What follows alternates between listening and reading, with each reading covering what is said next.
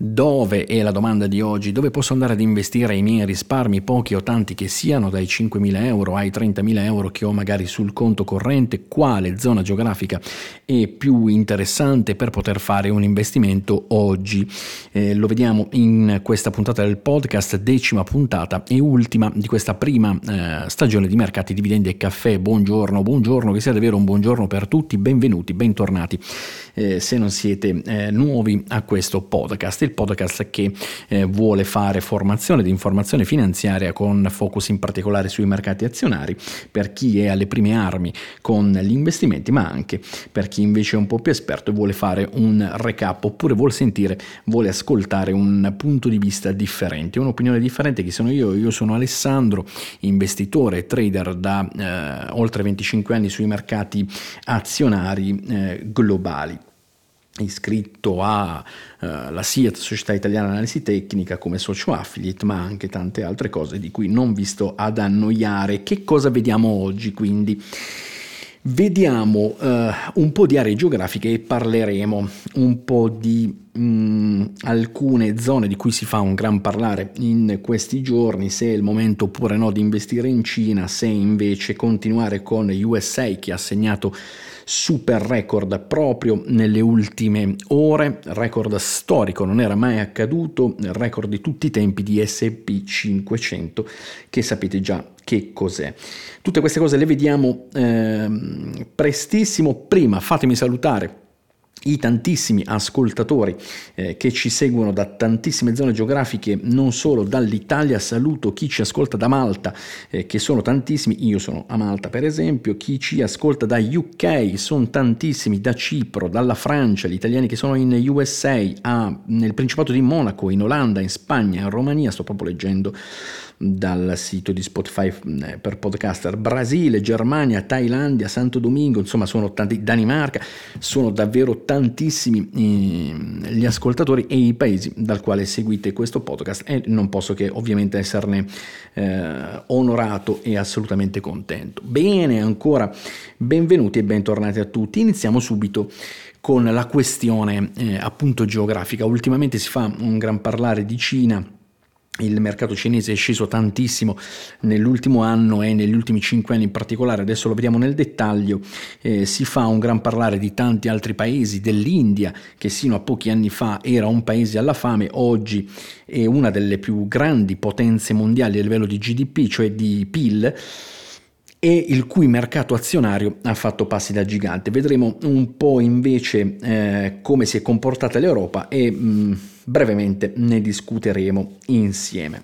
Ora, noi veniamo dalle ultime ore, dagli ultimi eh, giorni in cui si è segnato un record clamoroso, francamente, di SP500 e quindi la, domanda nasce spontanea, si dice in questi casi, cioè vale ancora la pena investire negli Stati Uniti d'America oppure se le quotazioni sono molto alte quindi meglio investire in Cina dove le quotazioni sono molto molto molto basse perché i mercati sono decisamente scesi. Ora, una differenza che mi interessa sottolineare, poi invece eh, parleremo appunto delle aree geografiche, però è importante eh, parlare con se stessi prima di, eh, ne discutevamo nella, nella puntata eh, prima di investire, in una delle primissime puntate di questo podcast, è importante parlare con voi stessi, cioè che cosa stiamo cercando, cosa vogliamo fare. Un conto è investire, un conto è scommettere, questa è una differenza davvero gigantesca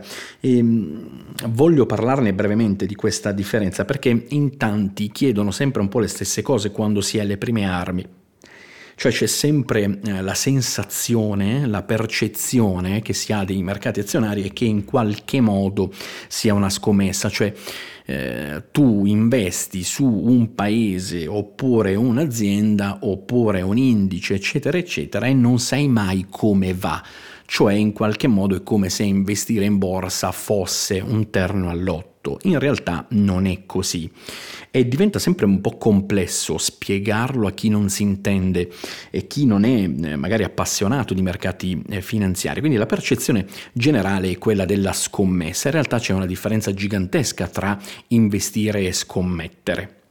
Una di queste è facile, diciamo, riconoscere quando eh, stiamo per scommettere, lo riconoscete dalla domanda che vi fate, come inizia per esempio la discussione. Se la discussione inizia con io credo che, perfetto, quella è una scommessa. Se eh, inizia con io penso che, quella è una scommessa, non ci sono dubbi, che può essere una scommessa sportiva oppure una scommessa sui mercati azionari. Dire per esempio io penso che le quotazioni cinesi siano molto basse e quindi il mercato cinese possa fare bene, avete iniziato con io credo che, perfetto, è una scommessa, c'è poco da fare. Tra poche ore ci sarà la finale di eh, Supercoppa italiana, parliamo di calcio, tra Inter e Napoli. Uno può dire io credo che eh, vinca l'Inter, perfetto, quella è una scommessa, perché iniziate con io credo che, non abbiamo certezza. Se non vi è certezza è una scommessa. E uno dice ma che dice Alessandro? Allora l'investimento c'è una certezza, è a rischio zero? No, non è a rischio zero.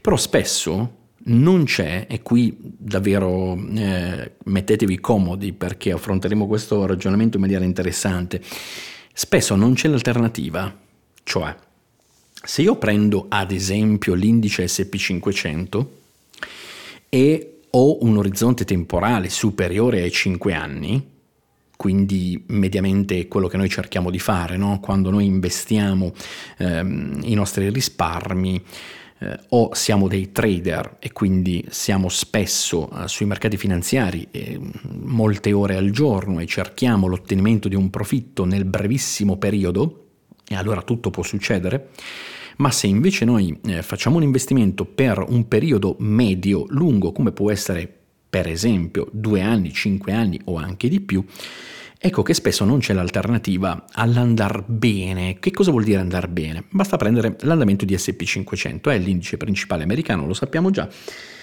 che non ha mai non guadagnato su un periodo di 5-7 anni, a seconda di alcune cose. Tenete presente ragazzi che eh, i mercati non sono mai precisi e dipende sempre da che cosa stiamo guardando, se guardo il future, se guardo invece il, eh, l'indice spot, eccetera. Ci sono mille cose per, ehm, che, che si potrebbero vedere se volessimo essere pignoli. Noi non vogliamo essere pignoli.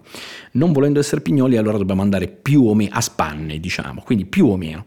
Più o meno posso dirvi che se prendo prendo l'indice SP500 scopro subito, lo potete vedere anche voi da mille siti che eh, fanno questo, uno per esempio è TradingView, forse non abbiamo mai parlato di TradingView ma è un sito fantastico, e, ehm, oppure la stessa Yahoo Finance e altri siti di cui abbiamo già parlato spesso, ma anche la stessa eh, investing.com. Insomma, vi accorgete subito che non c'è un momento negli ultimi 70-80 anni circa in cui SP500 non abbia guadagnato, cioè se io prendo una performance annua, allora magari ci sono le annate in cui SP500 ha perso.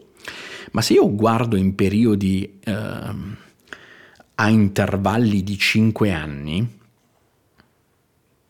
non esiste un periodo, ce n'è uno in cui ha perso, diciamo, ha recuperato dopo sette anni e ce n'è un altro in cui ha recuperato dopo circa cinque anni e mezzo. Quindi se diciamo investo su un periodo eh, più lungo che va appunto intorno ai cinque anni, scopro che la possibilità di non guadagnare non è sul tavolo. E qui chiaramente sempre la solita questione, ok, il passato non è garanzia del futuro, lo sappiamo, lo sappiamo già, l'abbiamo già detto da subito delle prime puntate, sappiamo già, il passato non è assolutamente garanzia del futuro, ma abbiamo già detto mille volte, un'idea ce la dà. Qual è questa idea? E beh, se c'è un indice che sono 100 anni che guadagna, se tanto mi dà tanto, i 2 più 2 fa ancora 4, è altamente probabile che guadagni, che non vuol dire certo perché di certo nel mondo, nella vita, c'è solo la morte. A parte questo, il resto non è certo.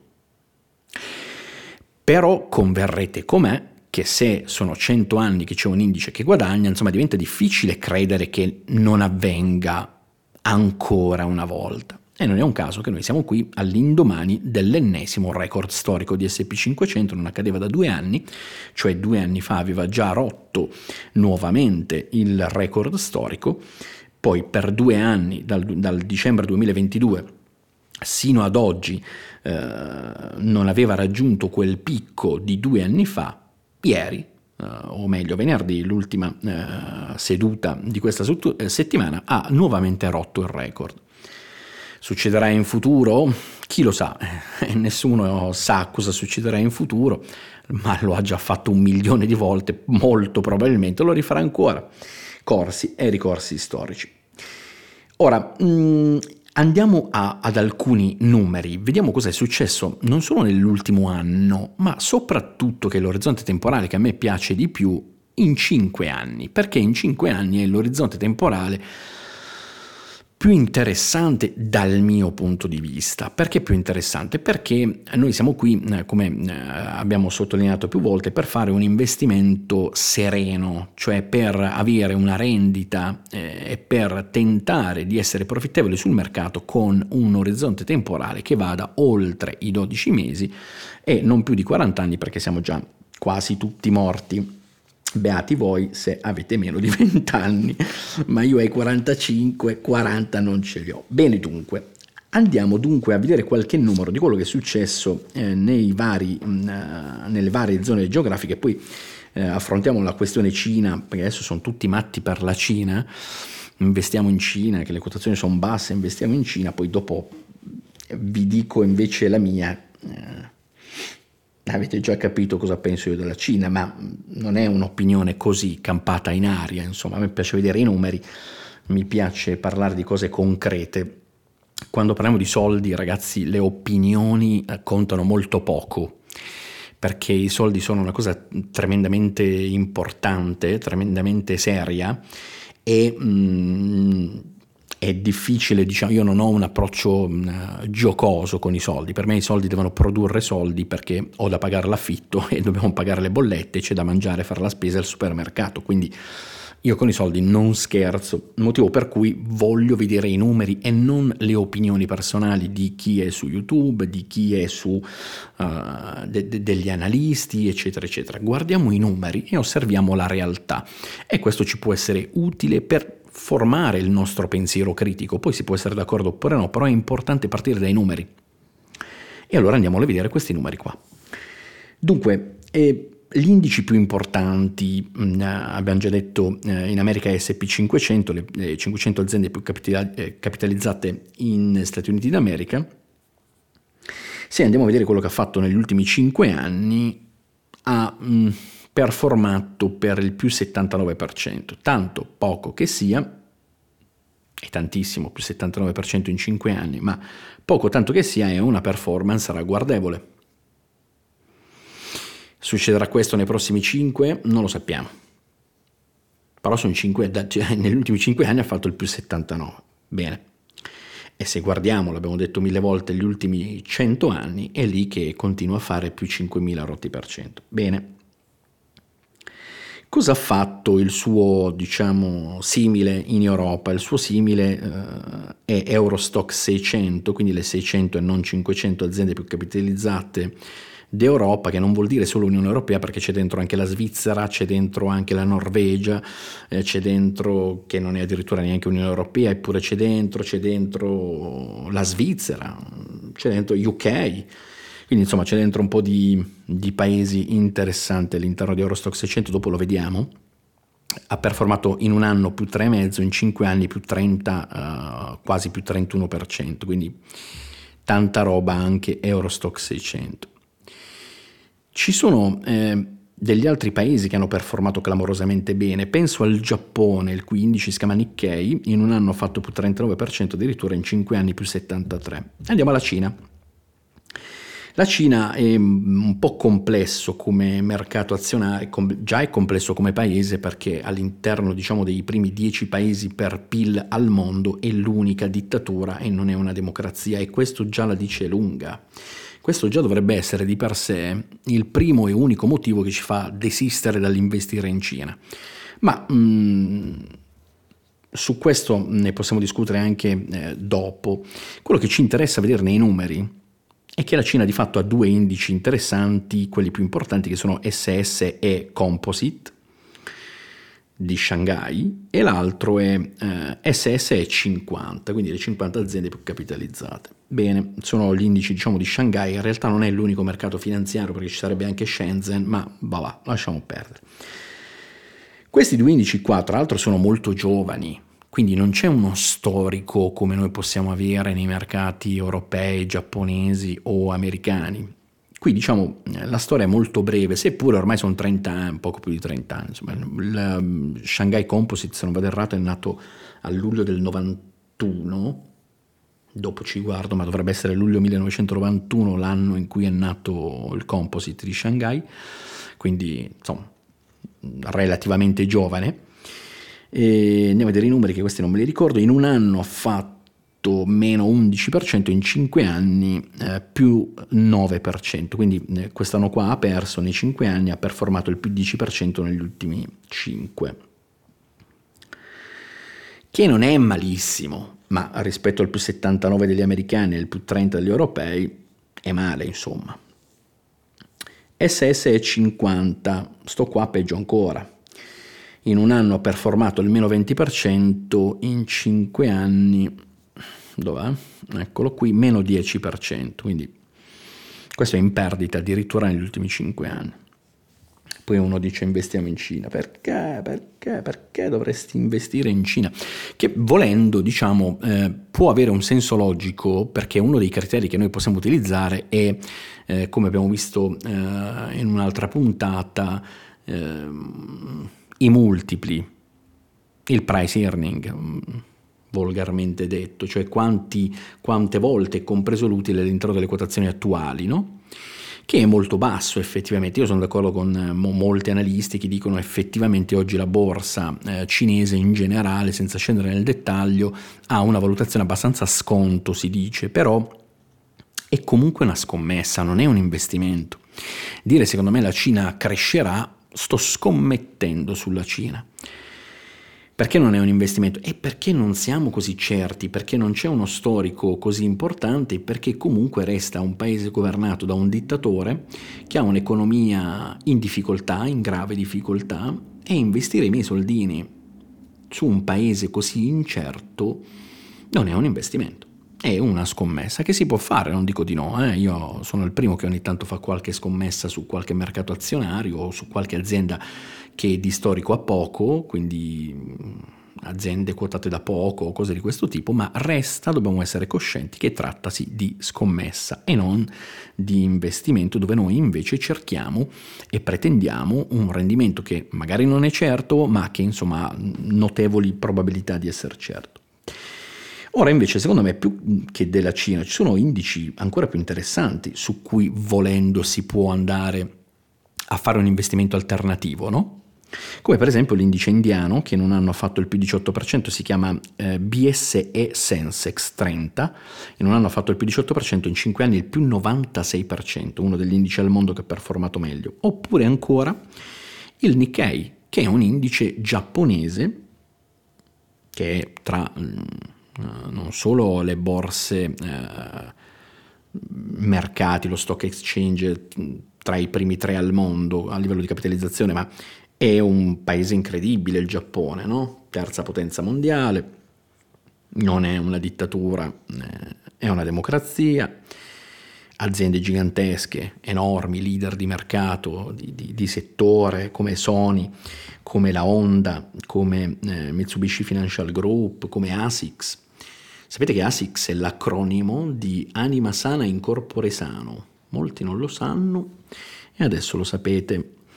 Eh, in teoria no? I, I, latini dicevano eh, mente sana in corpo sano, eh, solo che l'acronimo non funzionava e a Tokyo a un certo punto hanno deciso di sostituire eh, mente con anima ed è venuto fuori ASICS, anima sana in corpore sano che è un'azienda gigantesca, eh, subito dietro eh, Nike e Adidas, che è tedesca, Nike è americana, abbiamo ASICS, che però in alcuni settori è leader, tipo il tennis per esempio, o il running. Bene, veniamo E quindi anche il Nikkei, insomma, abbiamo detto, ha performato più 39% in un anno, più eh, 73% in 5 anni. Quindi se uno volesse davvero andare a in qualche modo diversificare, ma può farlo con alcuni indici come il brasiliano, che si chiama Bovespa, in 5 anni ha, ha performato il più 31%, o l'indice indiano, che abbiamo detto si chiama Sensex, che ha performato benissimo, o il Nikkei in Giappone e poi ci sono i capisaldi che sono l'Eurostock 600 in Europa e in, in, ehm, in America l'SP 500. Questi sono secondo me gli indici sui quali è incredibile non investire, non, dovrebbero mancare in un portafoglio ben diversificato questi due indici, come faccio ad investire su questi indici, l'abbiamo già detto, attraverso degli ETF. Quindi io posso prendere un ETF sull'Eurostock 600 oppure un ETF, o meglio, senza oppure, E e non O, cioè eh, se volessimo fare una buona diversificazione devo avere un ETF eh, che eh, replica eh, l'indice Eurostock 600 e anche quindi un ETF che replica l'andamento di SP500 sempre tramite ETF che replicano questi due indici. E poi volendo, se proprio volessimo farla sta scommessina e non riuscite a non fare le scommesse, allora andiamo a eh, mettere un cippino, come si dice a Milano, cioè a investire un gettone, quindi cifre molto prudenti, molto contenute, però si può fare sull'indice per esempio brasiliano Bovespa sempre tramite ETF oppure India oppure Nikkei in Giappone. Eviterei di farlo in Cina, ma è solo la mia opinione personale, poi eh, potete dirmi qual è la vostra opinione assolutamente, ma se guardiamo i numeri, i numeri sono impietosi e l'abbiamo visto prima. Ora, mh, mm, abbiamo detto, uno, mm, la, la, critica che mi viene sempre fatta sulla, sulla mia posizione sulla Cina è eh, il fatto che la Cina sia in qualche modo comunque la seconda potenza mondiale, no? Ma tra le prime dieci è comunque l'unica che ha una dittatura. Non so se vi ricordate qualche tempo fa era sparito dai radar il leader di Alibaba, che è un'azienda gigantesca. Qualcuno a un certo punto aveva detto, si chiama Jack Ma, il proprietario, qualcuno addirittura aveva detto che era stato rapito, poi dopo non, non si capisce bene. Alibaba in borsa un disastro inimmaginabile. Insomma, in Cina succedono cose strane, perché non è una democrazia, è un po' come la Russia non sono democrazie, ci sono dittatori, quindi succedono cose incredibili. Ora andare a investire i miei soldini su paesi dove succedono cose incredibili ha una logica? Secondo me no, perché ha la logica della scommessa, non quello dell'investimento. Ma ripeto, è un'opinione personale. Mm, tra l'altro quest'anno uh, abbiamo chiuso, uh, sono anni che si dice che la Cina sorpassa gli Stati Uniti d'America come PIL, in realtà siamo lontanissimi, uh, leggo testuali numeri che non sono tra l'altro ancora certificati, ma insomma, sono numeri di Eurostat, quindi più o meno insomma, c'è un margine d'errore dello 0,5%, quindi più o meno andiamo lì a parare. La prima potenza mondiale è ancora gli Stati Uniti con quasi 27 trilioni di GDP, di PIL, la seconda è la Cina con 19, quindi siamo lontanissimi, non, non siamo vicini ragazzi al sorpasso. Qualcuno dice che avverrà nel 2050, ma lascia tutto molto il tempo che trova. Il Giappone è ancora terzo con 4,4 trilioni, leggermente davanti alla Germania, anche se qui qualcuno non è d'accordo, qualcuno dice che invece il sorpasso è già avvenuto. Ad ogni modo Giappone e Germania eh, sono lì più o meno a combattersi la terza posizione, l'altro è quarto, quindi per cui USA, Cina, Giappone, Germania, poi la quinta potenza mondiale eh, con i numeri del 2023 è l'India con 3,7 trilioni di PIL, poi abbiamo UK la Francia, l'Italia che è ottava potenza mondiale con 2,2 trilioni e poi subito dietro c'è Canada e Brasile, quindi eh, la nona potenza mondiale è il Canada, il decimo è il Brasile, ma anche qui sono quasi appaiati, 2,1 e 2,09, quindi insomma più o meno siamo lì anche con Canada e Brasile. Ora va da sé che investire su mercati eh, come dicevamo prima, giapponese, piuttosto che invece eh, l'India, eh, che è quinta, piuttosto che invece l'Eurostock 600, che contiene di fatto eh, la, la, Germania, che ormai è terza potenza mondiale, che contiene la Francia, che è settima, l'Italia, che è ottava, vai ad investire sulle aree più solide al mondo. Eh, numeri 2023, i 27 parte dell'Unione Europea, se fossero stati un unico paese che non lo sono, ma di fatto è, è comunque un'area economica unica, sarebbe la seconda potenza mondiale perché la Cina ha 19 trilioni, l'Unione Europea 27, ne avrebbe al momento 20, 20 e mezzo, quindi leggermente meglio della Cina, per cui esistesse il paese dell'Unione Europea sarebbe la seconda potenza mondiale. Ora veniamo a, eh, all'ultimo ragionamento prima di chiudere la puntata che riguarda proprio questo indice perché spesso uno di, che è l'Eurostock 600, spesso uno dice scusate Spesso uno dice eh, tento di investire in eh, paesi alternativi per cercare di avere un, eh, una performance che può essere negli anni futuri eh, molto alta, molto interessante, però spesso non sappiamo cosa c'è dietro quell'indice. Cioè tu vai ad investire in Cina o in India o in Brasile e però non hai la percezione eh, delle aziende sulle quali stiamo investendo. Per quello è anche, secondo me, una scommessa, perché tu non hai bene in testa la percezione delle aziende che sono contenute all'interno di quell'indice. Allora qui voglio uh, soffermare, uh, voglio farvi ragionare su un aspetto secondo me eh, davvero clamoroso. Io eh, vi leggo adesso qualche azienda contenuta all'interno di Eurostock 600 solo per farvi capire la, non solo la grandezza, ma eh, l'entusiasmo che dovrebbe esserci dietro le aziende contenute in quest'indice e che voi sicuramente conoscete perché non potete non conoscere casa vostra. E allora se io guardo le aziende contenute all'interno di Eurostock 600, eh, vi sfido a non comprare lunedì quando aprono i mercati eh, le quote di un, di un ETF qualunque che replica l'andamento di Eurostock 600. Parliamo di Accor, per esempio, che è una catena eh, francese dell'hotellerie gigantesca, c'è dentro Crédit Agricole all'interno di Eurostock 600, che è la seconda banca d'Europa, eh, la seconda in Francia dietro BNP Paribas, l'altra è appunto Crédit Agricole, un gigante di proporzioni pazzesco, c'è l'aeroporto di Parigi, c'è Adidas che abbiamo detto prima essere il secondo colosso mondiale eh, sportivo dietro Nike, l'azienda è tedesca, tra l'altro non so se lo sapete, Adidas e Puma sono fratelli, eh, la famiglia si chiama Dessler come cognome, Adolf Dessler è il proprietario di Adidas, il fratello Rudolf Dessler è il proprietario di Puma, che è un altro brand che probabilmente conoscete, che produce abbigliamento sportivo e che anch'esso è contenuto all'interno dell'indice Eurostock 600. Quindi quando io compro quote di Eurostock 600 sto comprando quote anche di Accor, di Crédit Agricole, dell'aeroporto di Parigi, di Adidas, di Air France KLM, giga- secondo gigante d'Europa dei cieli, eh, Airbus.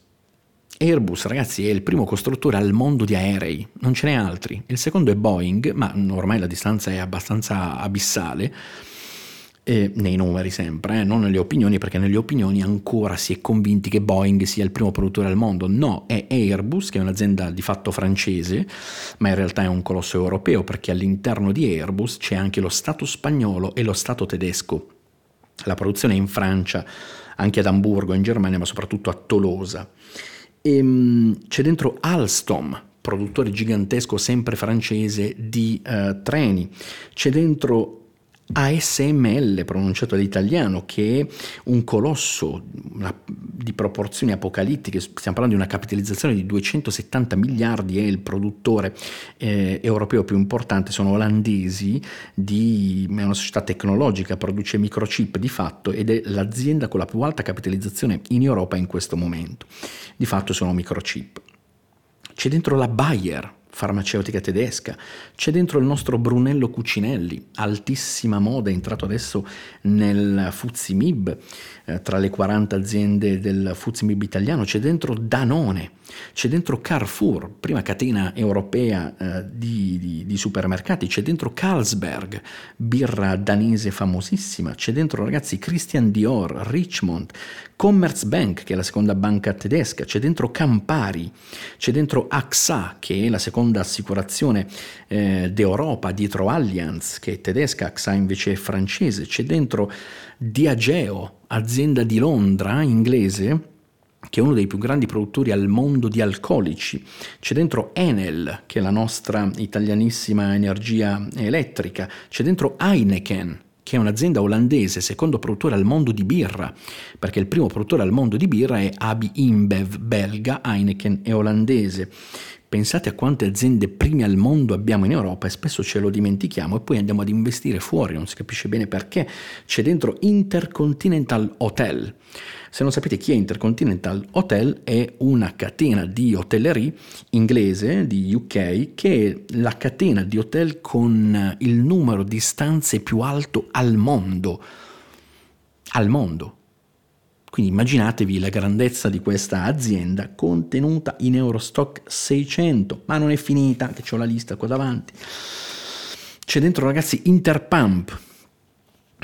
Non vi parlo più se da domani non sapete chi è Interpump. Interpump ragazzi è un'azienda eh, numero uno al mondo, è italianissima, di Sant'Ilario Denza, siamo in provincia di Reggio Emilia è la numero uno al mondo nel settore oleodinamico, fa pompe ad alta pressione. E c'è dentro Intesa San Paolo, banca numero uno in Italia. C'è dentro Kering. Sapete che Kering è un colosso mondiale eh, francese di alta moda. Eh, che è proprietaria dei marchi Gucci, Yves Saint Laurent, Balenciaga, Pomellato, eccetera, eccetera. C'è dentro Leonardo, sapete che Leonardo è un'azienda gigantesca di aerospazio, difesa e sicurezza, dodicesima al mondo, prima in Europa. C'è dentro Lufthansa, che come Air France è il colosso dei cieli eh, europei, adesso sta acquistando all'Italia, o ITA Airways come la vogliamo chiamare, c'è dentro Eurostock 600 anche il London Stock Exchange, che è la borsa di Londra, c'è dentro Mercedes, non, non, vi dico chi è Mercedes, lo sapete già. C'è dentro Michelin, c'è dentro Moncler, Nestlé che è svizzera, c'è dentro Novo Nordisk. Novo Nordisk, eh, Nordisk scusate, è un'azienda danese farmaceutica che è il produttore del 50% di, di tutta l'insulina del mondo.